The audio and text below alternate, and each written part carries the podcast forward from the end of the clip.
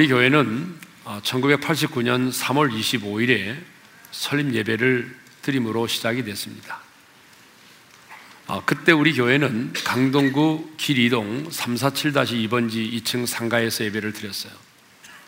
그때 교회 이름은 오린교회가 아니라 안디옥 교회였습니다. 그러다가 1990년 10월 31일 올림픽 아파트 지상가 2층으로 이전하면서 그 동네 이름을 따서 오른교회로 교회 명칭이 이제 바꿔지게 된 거죠. 왜 교회를 시작하면서 안디옥 교회라는 이름으로 시작했느냐 그러면 여러분 안디옥 교회가 정말 건강한 교회였기 때문에 그렇습니다.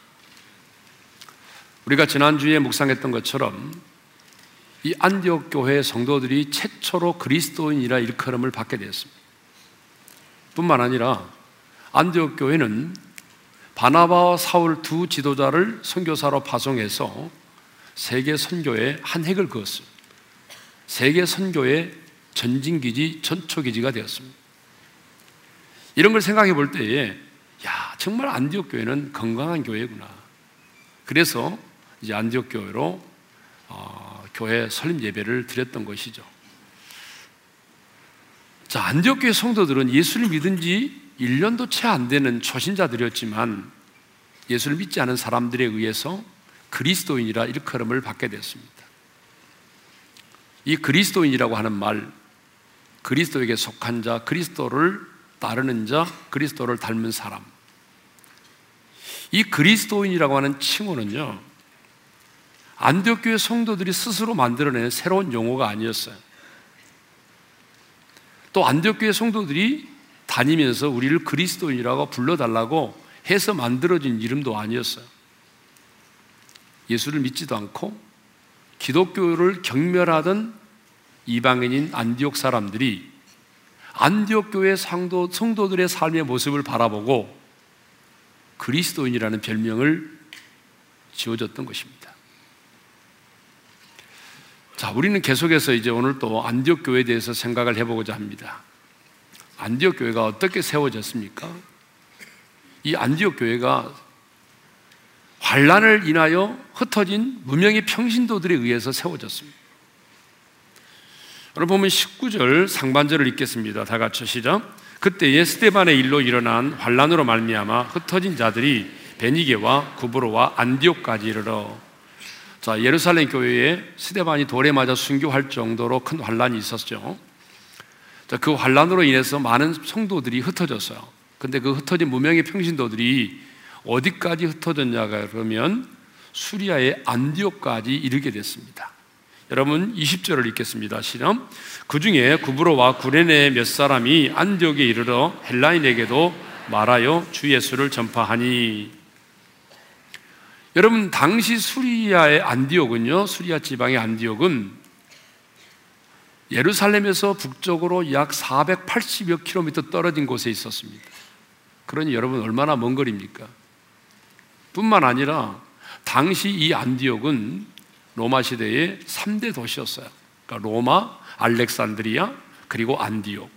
인구는 50만 명이나 되는 큰 도시였어요. 그런데 이렇게 먼 곳까지 오게 된 이 흩어진 무명의 평신도들이 주 예수를 전파했다는 것입니다. 이게 중요한 거예요. 그들은 졸지에 예수를 믿음으로 고향을 떠나야만 했습니다. 예수를 믿었다는 그 한 가지 이유 때문에 가족들과 생리별을 했어요.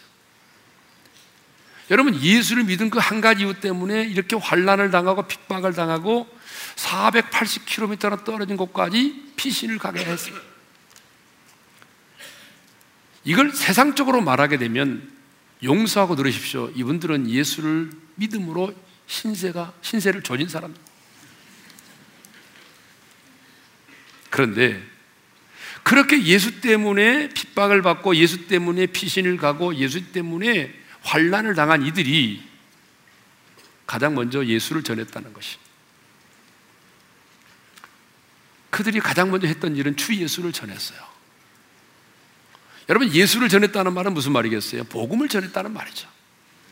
복음이 뭡니까? 예수 그리스도야. 하나님의 아들 예수 그리스도가 인간의 몸을 입고 이 땅에 오셨고 그분이 우리의 죄를 대신하여 십자가 죽으셨고 부활하셨다. 그 예수를 믿으면 죄 용서받고 하나님의 자녀가 된다. 라고 하는 게 복음이에요. 그런데 그들은 단순히 예수만 전한 것이 아니라 주 예수를 전했다고 말씀하고 있습니다. 예수 그리스도가 우리의 인생의 구주일 뿐만 아니라 인생의 주인이라는 거예요. 그렇다면 여러분, 여러분은 이런 상황이라고 한다면 여러분도 주 예수를 전할 수 있겠어요? 예수님 때문에 가족들로부터 핍박을 받고 예수님 때문에 직장에서 서러움을 당하고 예수님 때문에 진급에서 누락을 당하고 예수님 때문에 손해보고 예수님 때문에 이런 어려움을 당했는데 그럼에도 불구하고 여러분은 누군가를 만나면 그래도 주 예수를 전할 수 있겠냐 그 말이에요. 이렇게 예수를 믿음으로 환란을 당하고 환란으로 인하여 흩어진 무명의 평신도들이 그 먼 곳까지 피시를 와서 가장 먼저 예수를 전했고 그 예수를 전함으로 말미암아 안디옥 교회가 세워졌다는 것입니다. 그러면 이 변방의 사람들 예수를 믿은 지 얼마 되지 않은 무명의 평신도들이 주 예수를 전파했는데 그 결과가 어땠느냐는 것이죠. 수많은 사람들이 믿고 죽게 돌아오게 되었다는 것입니다. 21절을 읽겠습니다. 다 같이 시점. 주의 손이 그들과 함께 하심에 수많은 사람들이 믿고 죽게 돌아오더라. 여러분, 이름도 알려지지 않은 무명의 평신도들이잖아요. 많은 사람도 아니고 베니게와 구브로 출신의 예수 믿었던 유대인 중에 몇 사람인데 그 몇 사람이 주 예수를 전파했는데 오늘 본문을 보게 되면 수많은 사람들이 믿고 죽게로 돌아왔다라고 말씀하고 있습니다. 여기 수많은 사람들은 누구를 말할까요? 헬라 사람들을 말합니다. 그러면 헬라인들은 어떤 사람들입니까? 여러분, 이 헬라인들은요, 찬란한 헬라의 문화와 문명을 가지고 있었던 사람. 헬라의 그 엄청난 역사를 가지고 있던 사람. 우리가 너무나도 잘 아는 헬라 철학의 영향을 받은 사람들입니다. 유대 민족과 비교해 보게 되면 당시 헬라의 사람들은요, 격이 다른 민족이에요. 인류 민족이라 그 말이에요. 여러분 영, 헬라 사람들은 그 당시에 영지주의의 철학에 영향을 받고 있었거든요. 여러분 영지주의가 뭐냐면 이론적인 사고를 가지고 있는데 언제나 육은 더럽고 악하고 영은 선하고 의롭다는 거예요. 아름답다고 생각을 했어요. 그래서 그 사람들은 몸을 영혼의 무덤, 영혼의 감옥으로 생각을 했어요. 그런데 이런 헬라 사람들이 목수의 아들인 변방의 한 유대인 청년을 자신들의 구주로 여러분 받아들일 수 있겠습니까? 영이신 하나님이 인간의 몸을 입고 성육신 하셔서 우리 가운데 구주로 오셨다고 하는 이 주님의 성육신을 그들이 여러분 받아들일 수 있겠습니까? 그런데 오늘 본문을 보게 되면 한두 사람도 아니고 수많은 사람들이 수많은 그 헬라 사람들이 예수를 믿고 죽게 돌아왔다는 거예요.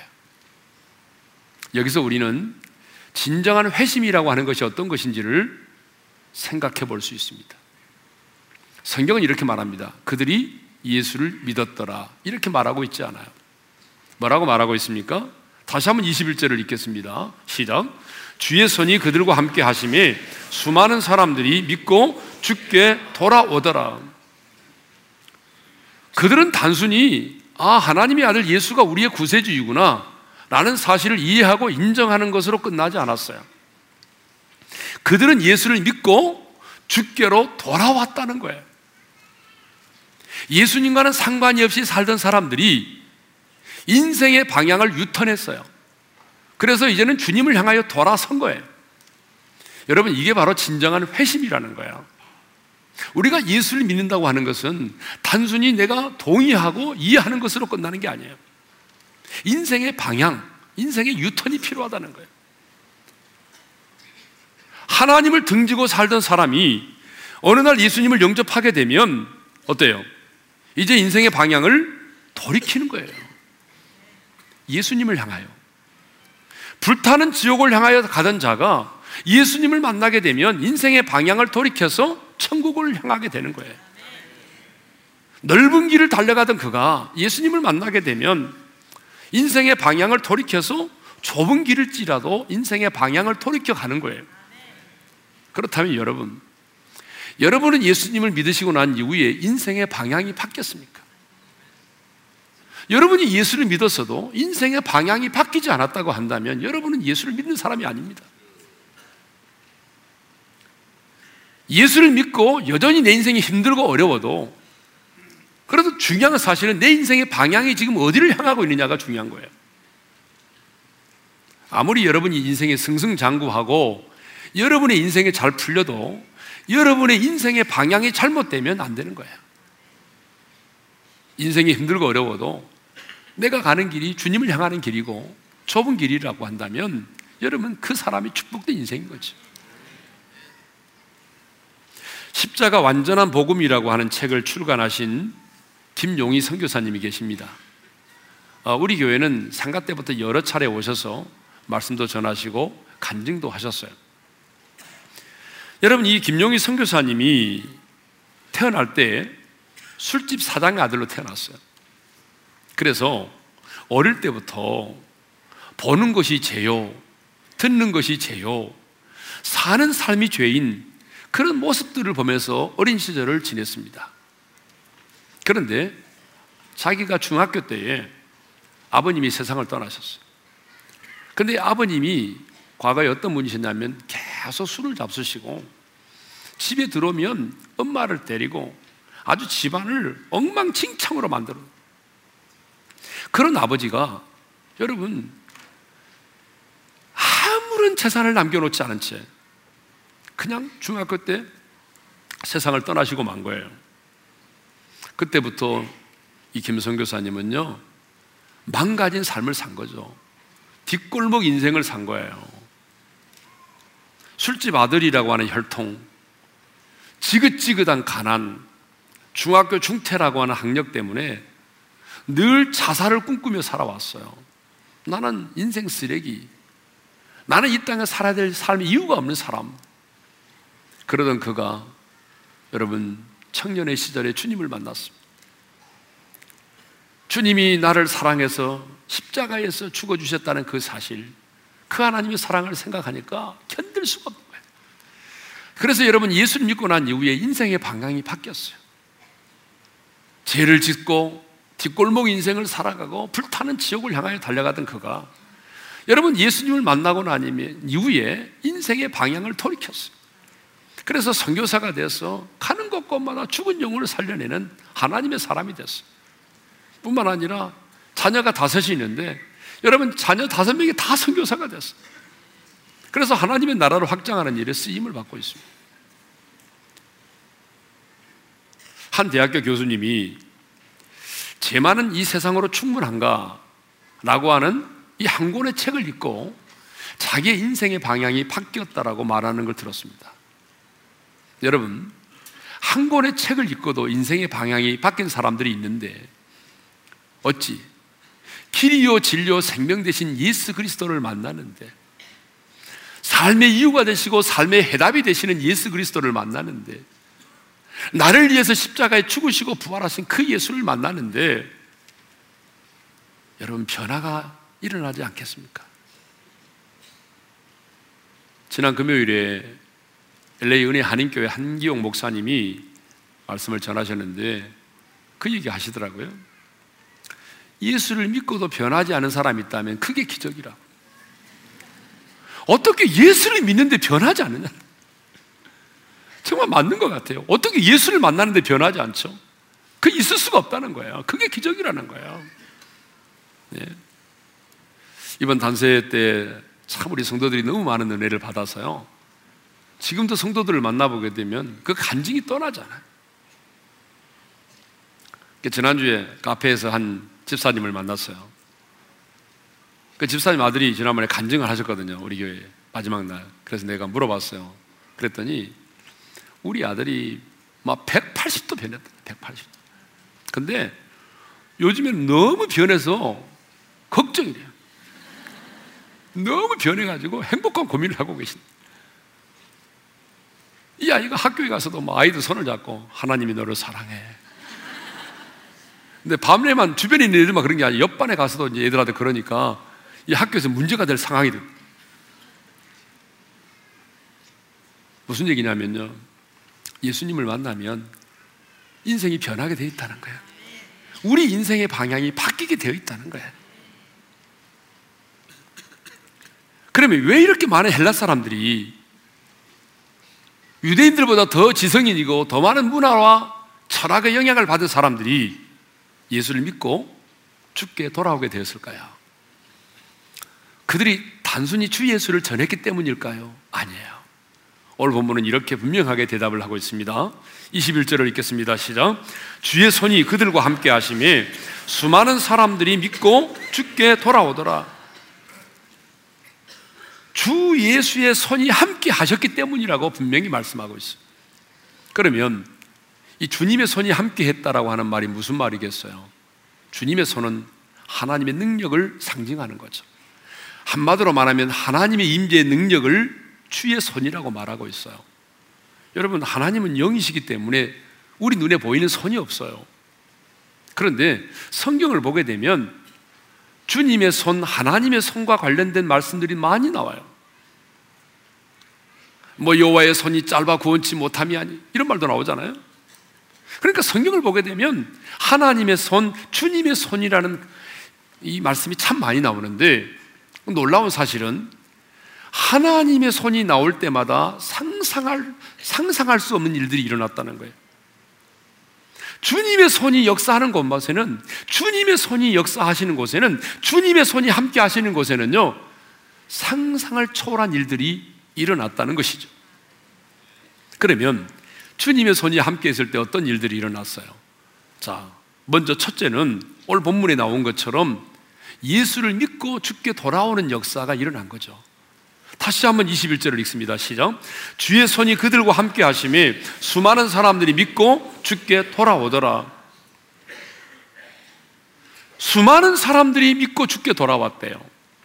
이 무명의 평신도들이 똑똑한 지성인들에게 많은 사람이 아닌 소수의 몇 사람이 헬라 사람들에게 복음을 전했는데 수많은 사람들이 예수를 믿고 주께로 돌아오게 됐다는 거예요. 그 이유를 성경은 뭐라고 말하죠? 주의 손이 함께 하심에 주님의 손이 함께 했기 때문에 이런 놀라운 역사들이 일어났다는 것이죠. 그렇습니다.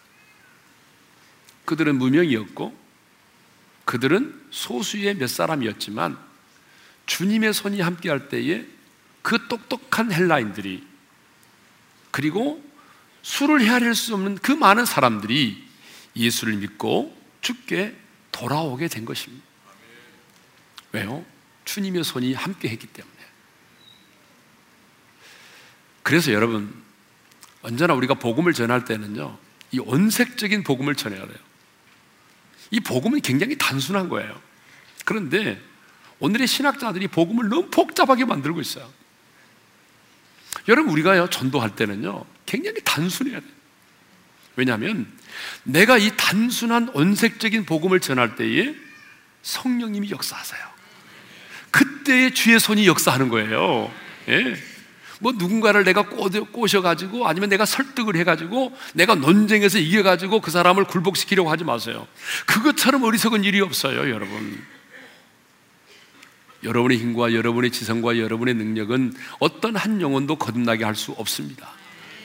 주님의 손이 역사해야 돼요. 주의 성령이 역사해야 돼요.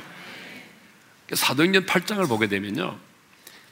이 흩어진 평신도들 가운데 누가 있었냐면 빌립 집사가 있었어요. 이 빌립이 어디로 갔어요? 사마리아 성으로 들어갔어요. 유대인들이 상종도 하지 않는 사마리아 들어가서 뭐를 했느냐? 빌립이 가장 먼저 했던 일은 예수를 전했어요. 복음을 전했어요. 그럴 때 어떤 일이 일어났죠? 자, 사도행전 8장 7절과 8절을 읽겠습니다. 다 같이 시작. 많은 사람에게 붙었던 더러운 귀신들이 크게 소리를 지르며 나가고 또 많은 중풍병자와 못 걷는 사람이 나으니 그 성에 큰 기쁨이 있더라. 여러분, 빌립이 사마리아 성에 들어가서 사람들에게 예수를 전했단 말이에요. 이 복음을 전했더니 많은 사람에게 몸에 붙어 있던 귀신들이 소리를 지르고 나갔다는 거예요. 여러분 이걸 보게 되면 귀신은 우리 몸 안에 들어오는 것만이 아니라 우리의 몸 안에 우리 몸에 붙어 있는 것도 있다는 거죠. 제 얘기가 아니고 성경이 말하잖아요. 많은 사람의 몸에 붙어 있던 귀신들이 어떻게 나갔다고요? 소리를 지르며 나갔다는. 그리고 걸어보지 못한 이 안진병의 중풍병자들이 일어나 걷게 되고 그 성에 큰 기쁨이 임했다는 거예요. 성이 뒤집어진 거죠. 여러분 이렇게 복음이 증거되면요 이런 기적들이 이런 놀라운 역사들이 일어나게 되어 있습니다. 그래서 교회는요 여러분 조용하면 안 돼요.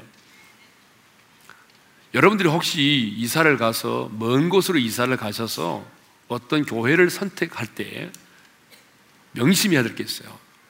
아주 절간처럼 조용한 교회는 들어가지 마세요. 이런 교회는 부도난 교회입니다. 영적으로 부도난 교회예요. 여러분 하나님이 임재하시고 여러분 원색적인 복음이 증거되면요 귀신들이 소리를 지르고 떠날 수밖에 없고 하나님의 나라의 현존의 역사가 일어날 수밖에 없어요. 예.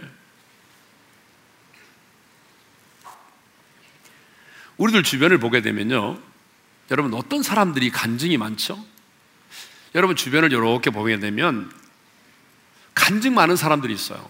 똑같이 예수를 믿었는데 저분은 너무 간증이 많은 거야. 그러니까 간증 많은 사람의 특징이 뭔지 아세요? 자세히 들여다보게 되면 여러분 복음을 전하는 사람들이에요. 복음을 전하는 사람에게는 간증이 많습니다. 왜냐하면 내가 주 예수를 전파하면 주님의 손이 함께 하시고 주님의 손이 함께 하시면 그 현장 가운데 상상할 수 없는 일들이 일어나기 때문에 복음을 전하는 삶에는요 간증이 떠날 날이 없어요. 저는 우리 오른교회 지체들 한 사람 한 사람이 진짜 간증이 풍성한 하나님의 사람이 되기를 주님의 이름으로 축원합니다. 여러분 간증 많은 장로가 돼야 되고요. 간증 많은 권사가 돼야 되고 간증 많은 목자가 되고 순장이 돼야 돼요. 예? 만나면 간증이 없는 거예요. 왜 그래요? 복음을 위해 살지 않아서 그래요. 여러분, 복음을 전해 보세요. 그러면 주님의 손에 함께 하시고 어떤 형태라든지 간에 하나님이 행하시는 일을 볼 수가 있는 것입니다. 자, 두 번째로 주님의 손에 함께 하실 때 어떤 일이 일어나느냐 면 하나님의 징계와 저주가 임했어요. 출애굽기 9장 3절을 읽겠습니다. 다 같이 시작. 여호와의 손이 들에 있는데 가축 곧 말과 나귀와 낙타와 소와 양에게 더하리니 무슨 말이냐면요. 모세가 예굽에 내려갔을 때 예굽에 재앙이 임했잖아요. 근데 그 재앙 가운데 하나님의 손 여호와의 손이 임했을 때에 가축들이 죽임을 당하게 됐다는 거예요. 예굽에 짐승들이 죽임을 당하는 재앙이 있었다는 거죠. 신약에도 보게 되면요. 자, 이 바울과 바나바가 첫 번째 전도 여행을 떠나는데 어디로 갔냐면 구브로라고 하는 섬으로 들어갔어요. 구브로 섬에 들어가서 복음을 전하는데 이 마술사가 따라다니면서 막 자꾸 복음을 전하지 못하도록 총독이 예수님을 영접하지 못하도록 장난을 치고 방해를 해요. 그러자 성령 충만한 사도 바울이 그를 주목하여 보면서 이렇게 말하죠.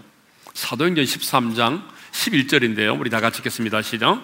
보라, 이제 주의 손이 내 위에 있으니 내가 맹인이 되어 얼마 동안 해를 보지 못하리라 하니 즉시 안개와 어둠이 그를 덮어 인도할 사람을 두루 구하는지라. 보라, 주의 손이 내 위에 임하였으니 그렇게 말할 때에 여러분 이 마술사가 갑자기 맹인이 돼가지고 해를 보지 못하게 되고 안개와 어둠이 그를 덮어서 인도할 사람을 구하게 되었다는 거죠. 하나님의 손이 역사할 때 여러분 이런 하나님의 징계가 임하기도 했어요. 세 번째로 하나님의 손이 우리와 함께 하실 때 어떤 일이 일어납니까? 하나님의 보호하심을 받게 됩니다. 자, 우리 예수님께서 요한복음 10장 28절에 이런 말씀을 하셨습니다. 읽겠습니다. 시작. 내가 그들에게 영생을 주노니 영원히 멸망하지 아니할 것이요 또 그들을 내 손에서 빼앗을 자가 없느니라. 자, 영생과 관련된 말씀을 하시면서 그들을 내 손에서 빼앗을 자가 없다라고 요한복음 10장 28절에서 말씀하셨습니다. 주님께서 구원받은 저와 여러분을 붙들고 계시기 때문에 누구도 주님의 손에서 빼앗을 자가 없다는 거거든요. 그런데 여러분, 이 말씀을 묵상해 보면 빼앗을 자가 없다라고 하는 말은 빼앗으려고 하는 자가 있다는 걸 의미하는 거예요.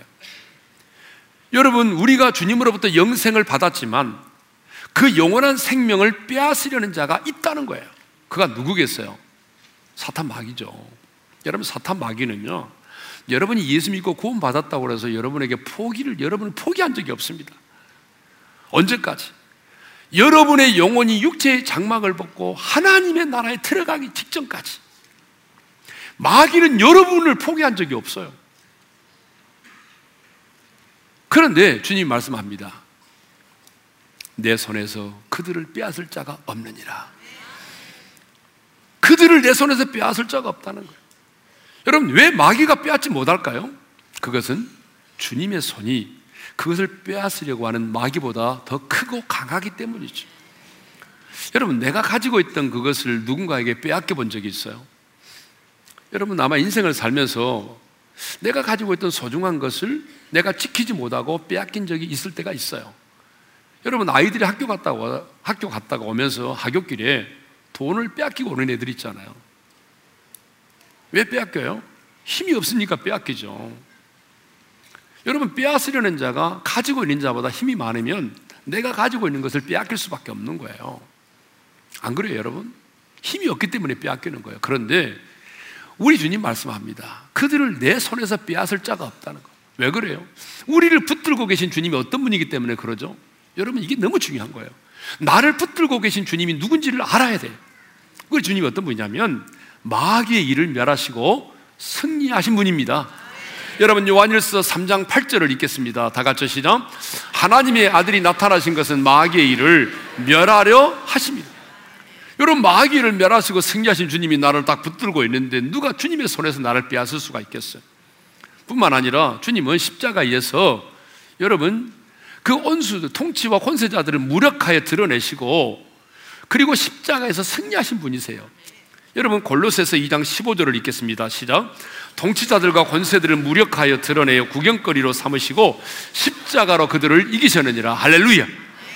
뿐만 아니라 우리를 붙들고 계신 주님이 어떤 분이냐면 이 세상에 있는 자보다 크신 분이에요. 여러분 요한일서 4장 4절을 읽겠습니다. 시작. 자녀들아 너희는 하나님께 속하였고 또 그들을 이겼나니 이는 너희 안에 계신 이가 세상에 있는 자보다 크심이라.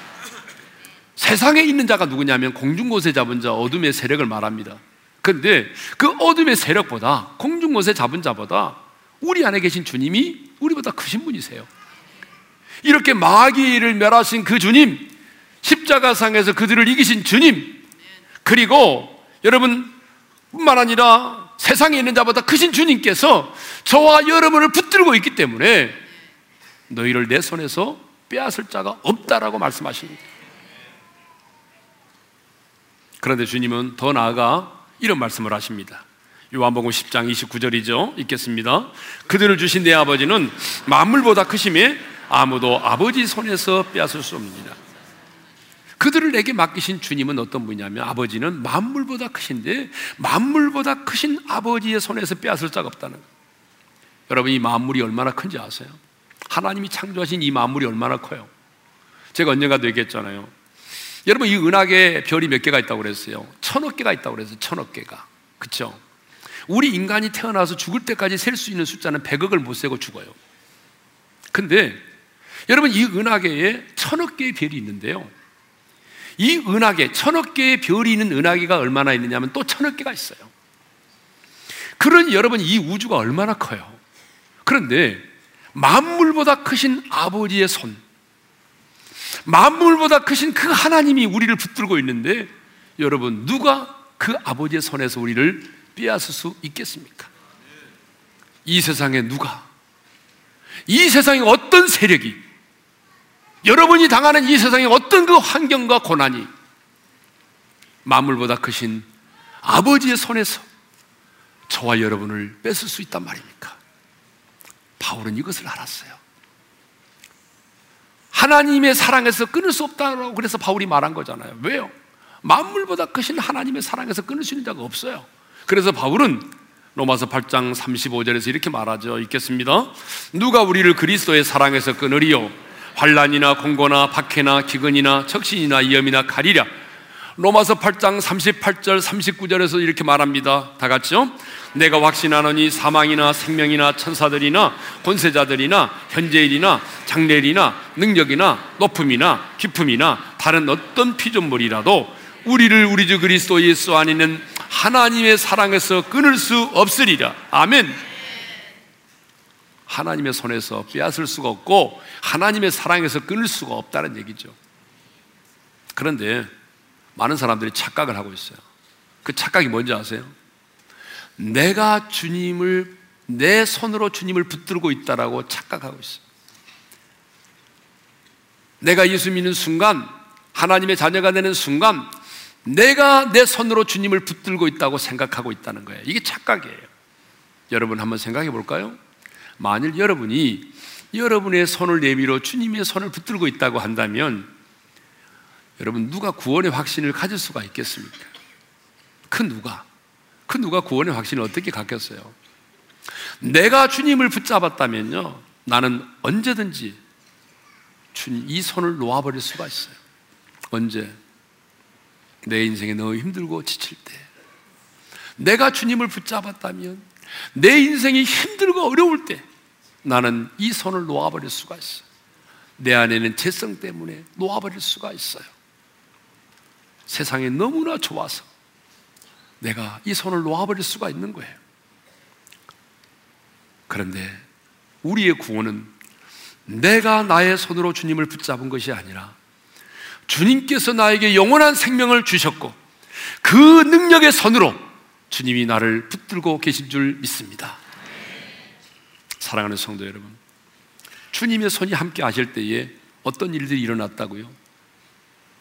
예수를 믿을 수 없는 사람, 예수를 절대로 믿을 수 없는 사람처럼 여겼던 사람들이 믿고 주께로 돌아오는 역사가 일어나는 것이죠. 주의 손이 함께 할 때에 하나님이 징계와 저주가 임합니다. 주의 손이 함께 하시고 우리를 붙드시면 여러분 우리는 하나님의 보호하심을 받게 되는 것입니다. 그 밖에도 주님의 손이 우리와 함께 하시면요. 상상할 수 없는 일들이 우리 가운데 일어나는 것입니다. 주님의 손이 여러분의 가정 가운데 함께 하시기 시작하면 여러분의 가정 가운데 상상할 수 없는 일들이 일어나게 되는 거예요. 주님의 손이 여러분의 자녀를 붙들면 여러분의 자녀의 인생 가운데 상상할 수 없는 놀라운 일들이 일어나게 될 줄로 믿습니다. 그렇습니다. 주님의 손이 우리의 인생 가운데 함께 하시면요. 내가 생각하지 못했던 상상할 수 없는 일들이 일어나게 되는 것입니다. 그런데 그보다 도 중요한 것이 있습니다. 그것은 주님의 손이 내 인생 가운데 함께하는 것도 중요하지만 내 자신이 그 하나님의 손에 붙들림 받아 사는 것이 중요한 거예요. 하나님이 인생의 나이 80에 미디안 광야에서 40년 훈련을 마쳤을 때 모세를 부르셨어요. 모세에게 하나님이 미션을 주셨어요. 너 예굽으로 들어가서 네 이스라엘 백성들을 구원해 내라는 거죠. 그때가 모세가 말합니다. 하나님 저는요 할 수가 없어요. 저는 말도 못해요. 저는 가진 것도 없어요. 저는 아무것도 없어요. 저와 함께 할 수 있는 군인도 없고요. 함께 할 수 있는 무기도 없고요. 재물도 없어요. 양떼도 내 양떼 아니에요. 장인 이대로의 양떼예요. 하나님 나는 아무것도 말도 못해요. 이렇게 말하잖아요. 그때 주님이 뭐라고 말씀하셨습니까? 네 손에 있는 것이 뭐냐? 이렇게 물으셨어요. 네 손에 있는 게 뭐냐? 그러니까 모세가 이렇게 말하죠. 지팡입니다. 여러분, 주님이 물으실 때 오늘 또 우리에게 물으시는데 동일하게 묻습니다. 내 손에 있는 게 뭐냐는 거예요. 주님은 한 번도 없는 걸 묻지 않아요. 우리에게 없는 것을 물으시지 않아요. 근데 우리는 자꾸 없는 것을 가지고 이 뭔가를 쇼부를 보려고 해요. 지금 네 손에 있는 게 뭐냐는 거예요. 마른 막대기죠. 여러분, 그 시대에 이 마른 막, 지팡이는 마른 막대기예요. 흔하디 흔한 거예요. 근데 주님 말씀하십니다.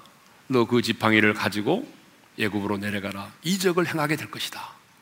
여러분, 하나님의 손이 함께 하시자 그 지팡이는 마른 막대가 아니었어요. 모세가 바로왕 앞에서 그 지팡이를 던졌을 때에 뱀이 됐어요. 그 지팡이를 들어서 손을 들어서 펼 때에 여러분 개구리 재앙이 임하고 메뚜기 재앙이 일어났습니다. 모세가 그 지팡이를 들어서 홍해를 가리킬 때에 홍해가 갈라졌어요. 그 지팡이를 들어서 반석을 치니 반석에서 샘물이 솟아났어요. 여러분 그 지팡이 자체에 능력이 있어서가 아니에요. 하나님의 손이 그 지팡이를 붙들 때에 여러분 그 지팡이는 마른 지팡이가 아니라 마른 막대기가 아니라 하나님의 능력을 드러내는 도구가 됐던 거죠. 하나님의 지팡이가 된 것이에요. 여러분 이 사실이 중요합니다. 우리 젊은이들 만나보게 되면 늘 얘기하는 거예요. 저는 가진 것도 없습니다. 배운 것도 없습니다. 내놓을 만한 것도 없습니다. 특별한 것도 없습니다. 여러분 그렇게 말하는 인생은요. 정말 믿음이 없는 사람의 모습이에요. 주님은 우리에게 뭔가 뭐 다른 걸 요구하지 않아요. 네 손에 있는 게 뭐냐는 거예요. 남들이 볼 때는 별 볼 일 없어는 보이는 달란트일지라도, 남들이 볼 때는 별 볼 일 없는 지식일지라도, 남들이 볼 때는 별 볼 일 없어 보이는 비전일지라도, 내가 그것을 주님께 드리면, 그리고 주님께서 그 능력의 손으로 그것을 붙드시면, 여러분 그것이 하나님의 능력을 나타내는 지팡이가 될 수 있다는 거예요. 하나님의 손에 붙들림마다 인생을 살았던 다윗은 자신의 인생이 주님의 손에 있음을 믿었습니다. 그래서 이런 고백을 했거든요. 시편 31편 15절인데요. 읽겠습니다. 다 같이요. 나의 앞날이 주의 손에 있사오니 내 원수들과 나를 핍박하는 자들의 손에서 나를 건져 주소서. 우리 한번 따라서 합시다. 나의 앞날이 주의 손에 있사오니 이게 너무 중요한 거예요. 우리는 인생의 미래를 모르잖아요. 여러분의 앞날을 알아요? 지금 여러분의 앞날을 아는 사람 있습니까? 예? 우리 중에 앞날을 아는 사람 누가 있어요? 그러나 우리가 분명히 아는 게 있어요. 그것은 뭐냐면 내 인생의 앞날이 주님의 손에 있다는 사실입니다.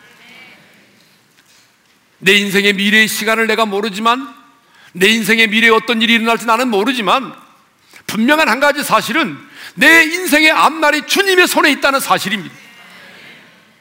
그러므로 중요한 것은 내가 무엇을 가지고 있느냐가 중요한 게 아니에요. 내가 그 하나님의 손에 붙들린 바 되어 쓰임 받는 거 중요한 거죠. 내가 무엇을 가지고 있느냐 여러분 그게 중요한 게 아닙니다. 여러분이 아무리 많은 재물을 가지고 있으면 무슨 의미가 있습니까? 여러분이 세상 사람들보다 아무리 똑똑한 지식을 가지고 있으면 그게 뭐가 있, 의미가 있습니까? 아무리 많은 달란트를 가지고 있다 한들 그게 무슨 의미가 있겠습니까? 하나님이 들어서지 않으면 그런데 여러분 내가 가지고 있는 것이 마른 막대기와 같을지라도 하나님이 내 인생을 붙들어 쓰시면 우리는 하나님의 능력을 나타내는 하나님의 지팡이가 될 수 있는 것입니다. 그러므로 오늘 이 시간 이 찬양을 드릴 때에 주님 내 인생의 미래는 주님의 손에 있습니다. 주님 나를 붙잡아 주십시오. 그래서 하나님의 손에 붙들림받아 쓰임 많은 축복된 인생이 되고 싶습니다. 이런 믿음의 고백으로 우리가 이 찬양을 드리며 나가기를 원합니다. 주님여 이 손을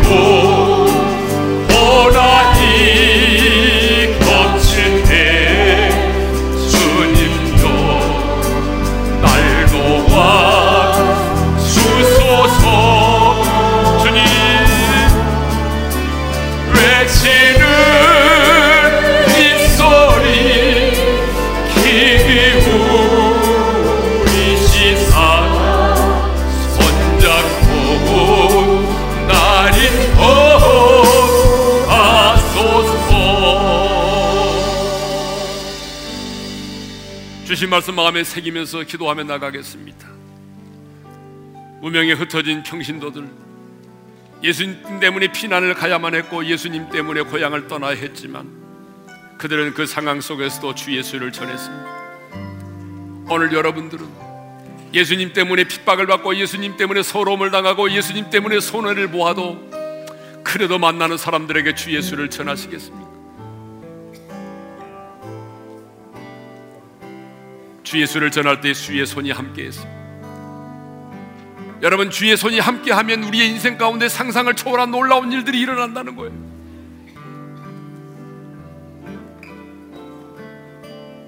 주님의 손이 우리의 인생 가운데 함께 하시도록 기도합시다.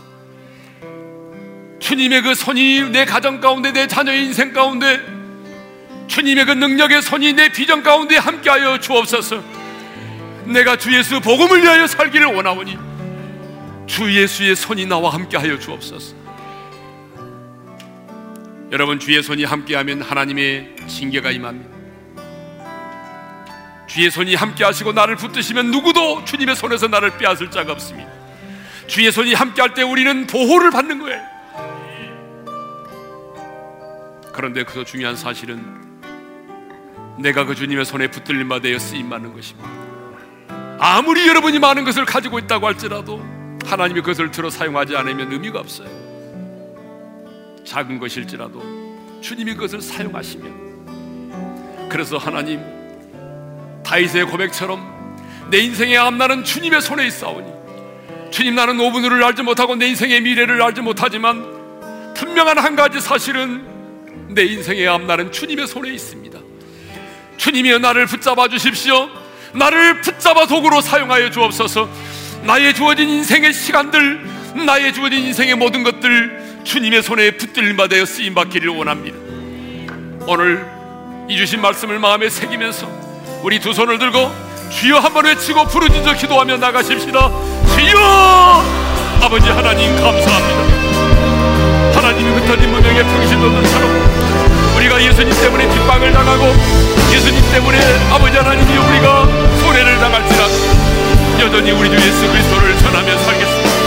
우리 주 예수 그리스도를 전하며 사는 우리의 모든 성도들의 삶 가운데 주님의 손이 함께 하심으로 말미암아 주님의 손이 함께 하심으로 말미암아 하나님의 상상을 초월한 놀라운 일들이 일어나게 도와줬습니다. 하나님의 결단코 주저하고 돌아올 수 없는 자들이 주 예수를 믿고 주께로 돌아오게 하여 주옵소서. 하나님의 놀라운 징계가 임하게 하시고 저주가 임하게 하시고 주님의 손이 함께 하심으로 말미암아 주님의 손이 우리를 붙드심으로 말미암아 하나님이여 누구도 주님의 손에서 우리를 빼앗아갈 자가 없음을 믿습니다. 주님으로부터 우리가 철저한 보호를 받게 될 줄로 믿습니다. 하나님은 우리의 양생의 앞날이 주님의 손에 있음을 믿사오니 내가 내 인생의 미래를 알지 못하지만 내 인생의 미래가 주님의 손에 있음을 믿사오니 아버지여 이제 나를 들어 사용하여 주옵소서. 하나님의 손에 붙들받을 수 많은 축복의 인생이 되기를 원합니다 거룩하신 아버지 하나님 안디옥 교회를 세웠던 무명의 평신도들처럼 내가 예수님 때문에 핍박을 당하고 예수님 때문에 손해를 보고 왕따를 당하고 예수님 때문에 많은 불이익을 당해도 여전히 내가 만나는 사람들에게 주 예수를 전하겠습니다.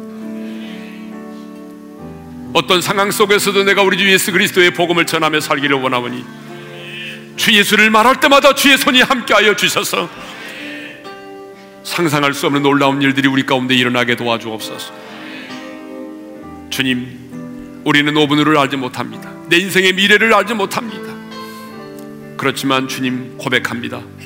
내 인생의 앞날이 주님의 손에 있음을, 내 인생의 앞날이 주님의 손에 있음을 고백하기에 하나님이여 내 인생을 주님께서 붙들어 사용하여 주옵소서. 하나님의 손에 붙들림마 되어 쓰임 많은 축복된 인생이 되기를 소망합니다. 이제는 우리 주 예수 그리스도의 은혜와 하나님 아버지 영원한 그 사랑하심과 성령님의 감동하심과 효통하심과 축복하심이 주님의 손이 함께하는 그 축복된 삶 아니 내 인생이 하나님의 손에 붙들림 받아 쓰임하는 축복된 삶을 살기를 소망하는 모든 지체들 위해 이제로부터 영원토로 함께 하시기를 축원하옵나이다. 아멘